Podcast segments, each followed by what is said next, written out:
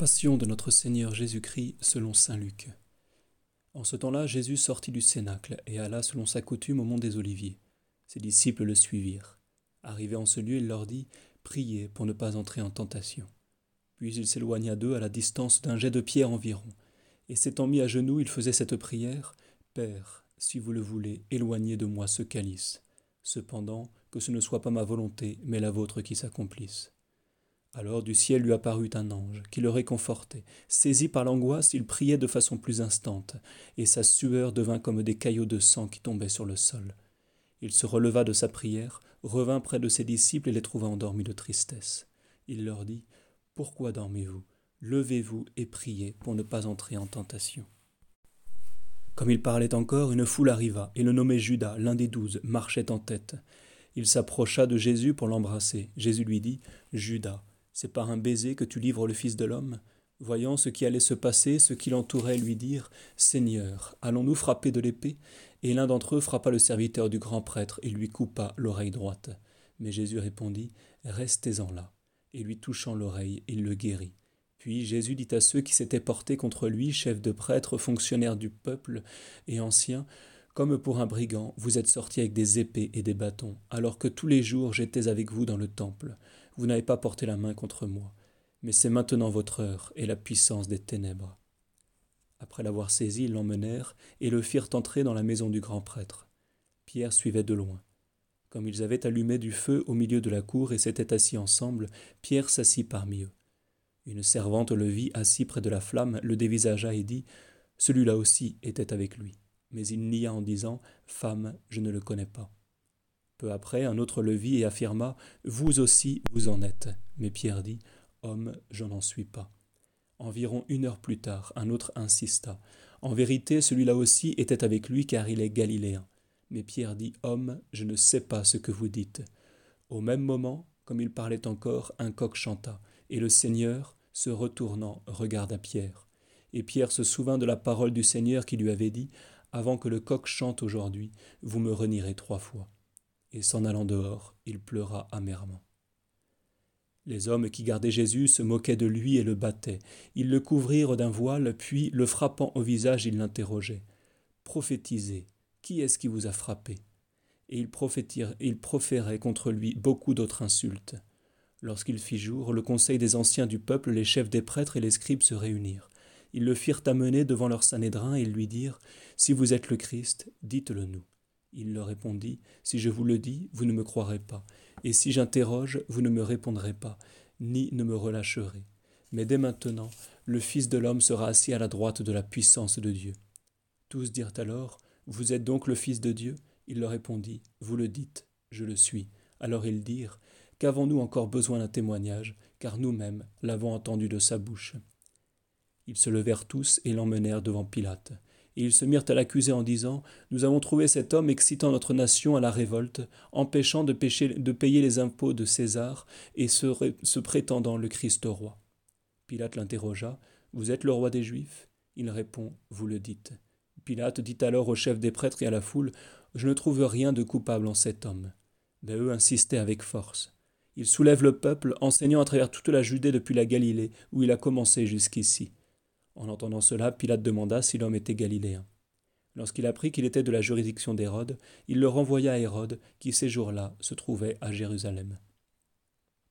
Lorsque Hérode vit Jésus, il en, eut une, grande joie, car depuis longtemps il désirait le voir à cause de ce qu'il entendait dire de lui, et il espérait lui voir faire quelques miracles. Il lui posa beaucoup de questions, mais lui ne répondait rien. Cependant, les chefs des prêtres et les scribes étaient là, qui l'accusaient sans relâche. Hérode, avec ses gardes, le traita de façon méprisante. Il se moqua de lui, lui fit mettre un vêtement blanc et le renvoya à Pilate. Hérode et Pilate devinrent amis ce jour-là, d'ennemis qu'ils étaient auparavant.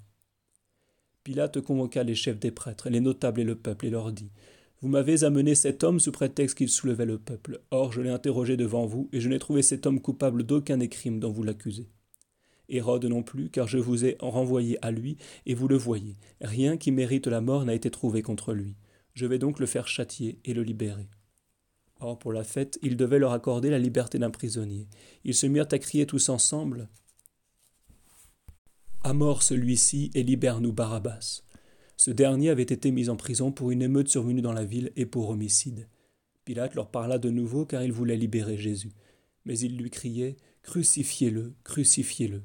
Pilate leur dit pour la troisième fois Quel mal cet homme a-t-il donc fait? Je n'ai rien trouvé en lui qui mérite la mort, je vais donc le faire châtier et le libérer. Mais ils insistèrent à grands cris, demandant qu'il fût crucifié, et leur voix devenait de plus en plus violente. Pilate décida de satisfaire leur demande. Il mit en liberté celui qui avait été mis en prison pour sédition et homicide, celui qu'il réclamait, et il livra Jésus à leur volonté. Ceux qui l'emmenaient saisirent un certain Simon de Cyrène qui revenait des champs, et ils l'obligèrent à porter la croix derrière Jésus. Il était suivi par une grande foule de peuples et de femmes qui se frappaient la poitrine et se lamentaient sur lui. Jésus se retourna vers elles et leur dit Filles de Jérusalem, ne pleurez pas sur moi, pleurez plutôt sur vous-même et sur vos enfants. Car voici que viennent des jours où l'on dira Heureuses les stériles, heureuses les entrailles qui n'ont point enfanté et les, et les seins qui n'ont pas, pas nourri. Alors on se mettra à dire aux montagnes Tombez sur nous, et aux collines Cachez-nous. Car si l'on traite ainsi le bois vert, qu'arrivera-t-il au bois sec? On emmenait aussi deux autres des malfaiteurs pour les mettre à mort avec lui. Lorsqu'ils arrivèrent au lieu dit du calvaire, ils le crucifièrent là, ainsi que les deux malfaiteurs, l'un à droite et l'autre à gauche. Jésus dit alors Père, pardonnez-leur, car ils ne savent pas ce qu'ils font. Ils se partagèrent ses vêtements en les tirant au sort. Le peuple se tenait là et regardait. Les chefs avec eux se moquaient de lui en disant Il a sauvé les autres, qu'il se sauve lui-même, s'il est le Christ, l'élu de Dieu. Les soldats aussi se moquaient de lui. S'approchant et lui offrant du vinaigre, ils disaient Si vous êtes le roi des Juifs, sauvez-vous vous-même. Car il y avait au-dessus de lui cette inscription écrite en grec, en latin et en hébreu Celui-ci est le roi des Juifs. L'un des malfaiteurs qui était suspendu l'injuriait N'êtes-vous pas le Christ? Sauvez-vous vous-même et nous avec. Mais l'autre lui répliquait vivement Vous n'avez donc pas la crainte de Dieu, vous qui subissez la même condamnation? Pour nous c'est justice, car nous recevons ce que nous avons mérité, mais lui n'a rien fait de mal. Et il disait à Jésus, Seigneur, souvenez-vous de moi quand vous viendrez dans votre royaume. Jésus lui répondit, En vérité je vous le dis, aujourd'hui vous serez avec moi dans le paradis. C'était alors environ la sixième heure, et jusqu'à la neuvième heure il y eut des ténèbres sur la terre entière, le soleil ayant disparu. Le rideau du temple se déchira par le milieu. Jésus cria d'une voix forte, Père, entre vos mains, je remets mon esprit. Et en disant ces paroles, il expira.